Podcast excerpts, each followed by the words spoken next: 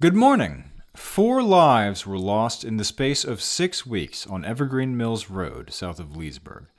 Now, Loudouners and their elected leaders are calling for a rush on safety improvements to that road. For Wednesday, September 20th, it's your Loudoun Now Morning Minute.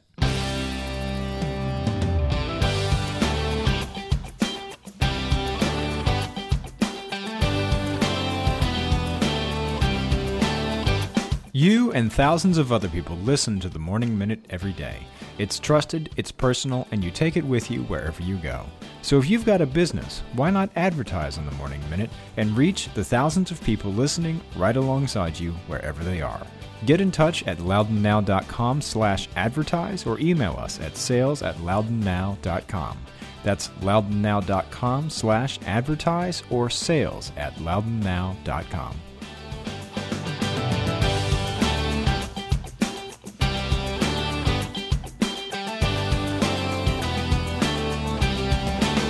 Thanks for being with us. I'm Renss Greene. On September 8th, Erin Kaplan, a mother of three from Ashburn, was killed in an accident on Evergreen Mills Road.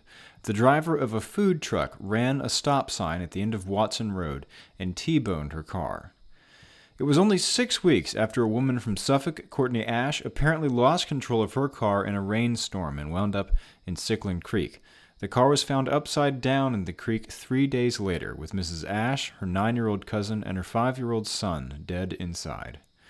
People who live in neighborhoods off Evergreen Mills Road and frequently travel that 12 mile stretch of pavement are now saying they want plans to improve that road hurried up.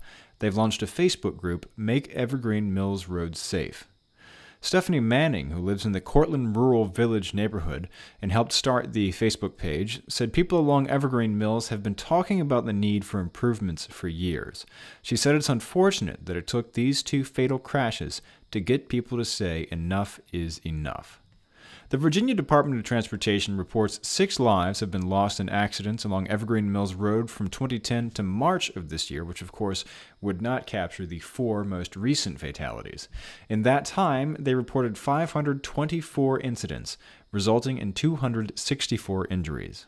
None of this is news to Blue Ridge Supervisor Tony Buffington. For the past year, he's worked with VDOT and the county to get some improvements along Evergreen Mills Road, including at the Watson Road intersection. He said last September, on his way to a Board of Supervisors meeting, he came across a serious crash at that intersection. He asked VDOT for crash statistics at the intersection, and they told him there had been 19 crashes on that spot from 2013 to October 2016, resulting in one serious injury and 10 minor injuries. Over the past year, we've made some changes like a stop bar at Watson Road and larger signs. Supervisors have also agreed to a project that would straighten a section of Evergreen Mills Road around Watson Road.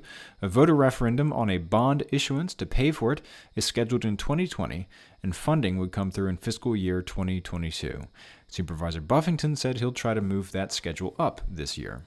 There are also plans to widen Evergreen Mills Road from North Star Boulevard to Belmont Ridge Road, but it'll be another four years before the county has the money to start that work. But it's taken too long to get this far, if you ask Dee Klingen. Her husband, Joe Ponceroff, was left permanently disabled when a dump truck hit him head on as he was on his way from his home in Winchester to his job in Dulles. When the dump truck driver came upon a traffic backup caused by a vehicle waiting to turn onto Watson Road, he crossed the center line and hit Mr. Ponceroff coming the other way. Mr. Ponceroff has worked for VDOT and now works for a construction company that specializes in road projects. From what he sees, everything about that intersection is screaming for change, like not having any real line of sight or turn lanes. Until they can really move some dirt, Supervisor Buffington has asked VDOT to do more to keep the brush trimmed back and consider reducing the speed limit. He's also asked law enforcement to step up patrolling there. Go to loudounnow.com slash morning minute to check out the whole story, including a link to that Facebook group, which as I'm writing this has more than 1,800 members. It's at loudounnow.com slash morning minute. In other news, two more Loudoun nonprofits could get exempted from county real estate and property taxes. If they win approval, Hero Homes and Makersmiths will be exempted from county taxes in 2018. In 2017, they collectively paid $5,574.03 in taxes. Neither one has received money from the county through its usual grant making process. Purcellville based Hero Homes builds homes for disabled veterans of the United States Armed Forces in Loudoun County. Since its founding in 2015, it's finished one home in Purcellville for a disabled Army veteran and is working on two more in Round Hill and Hillsboro.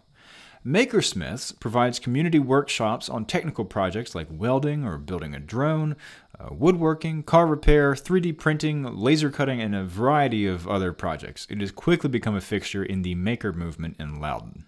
Two other nonprofits applied for tax exemptions but did not make the cut. Stones of Herndon Inc. was deemed ineligible by county staff members. According to nonprofit tracker GuideStar, its federal tax exempt status was automatically revoked by the IRS for failing to file certain paperwork for three consecutive years. The other, which is either called the Automotive Coalition for Traffic Safety or the American Coalition for Traffic Safety, depending on which of their paperwork you look at, was considered eligible, but the Board of Supervisors Finance Committee voted against referring it to the full board.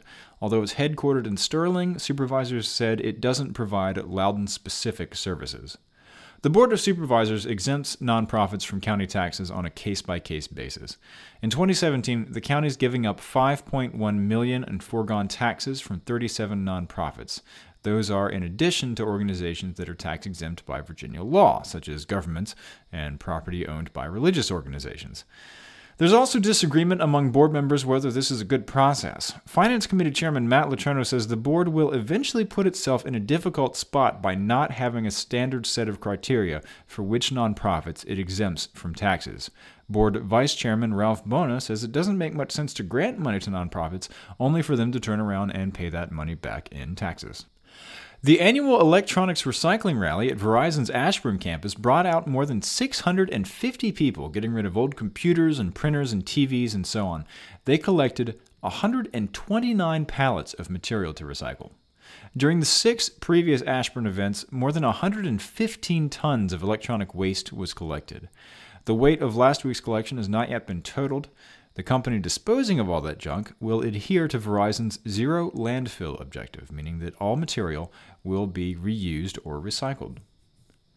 Business leaders in Leesburg shared what's on their mind at a forum with the Leesburg Economic Development Commission on Monday. Around 20 business owners met at the Ida Lee Park Recreation Center and they had been asked in advance to rank their top concerns. In order, those were growing and scaling their business, zoning, social media, and partnership resources. The next step, according to the Commission, is to start brainstorming ways to help out with those things. And Loudoun students not only outperformed the rest of the nation on the ACT, but they're getting better. The class of 2017 did better than the state and national averages on the ACT and did better than the class of 2016.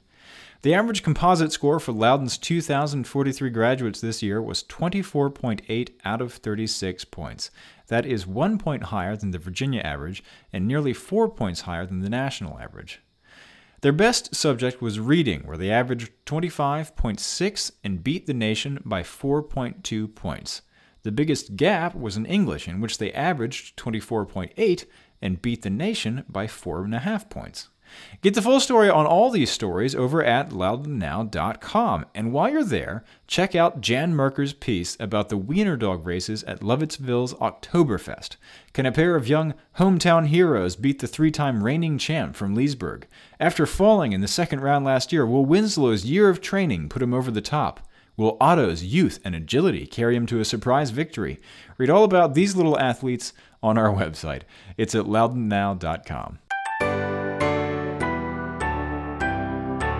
On today's calendar, let's talk about the Mason Enterprise Center. If you're listening to this first thing in the morning, you might have time to catch 1 Million Cups at Mason Enterprise Center in Leesburg. Every week, the 1 Million Cups program gives one or two local entrepreneurs the chance to present their startups to an audience of mentors, advisors, and other entrepreneurs. They're pretty much always cool ideas. It starts at 9 a.m. A little later on at 11 a.m., also at Mason, there's a session for putting the punch in your pitch. Barbara Ann Beesler will help people learn what they need to be doing when they pitch an idea for the best effect.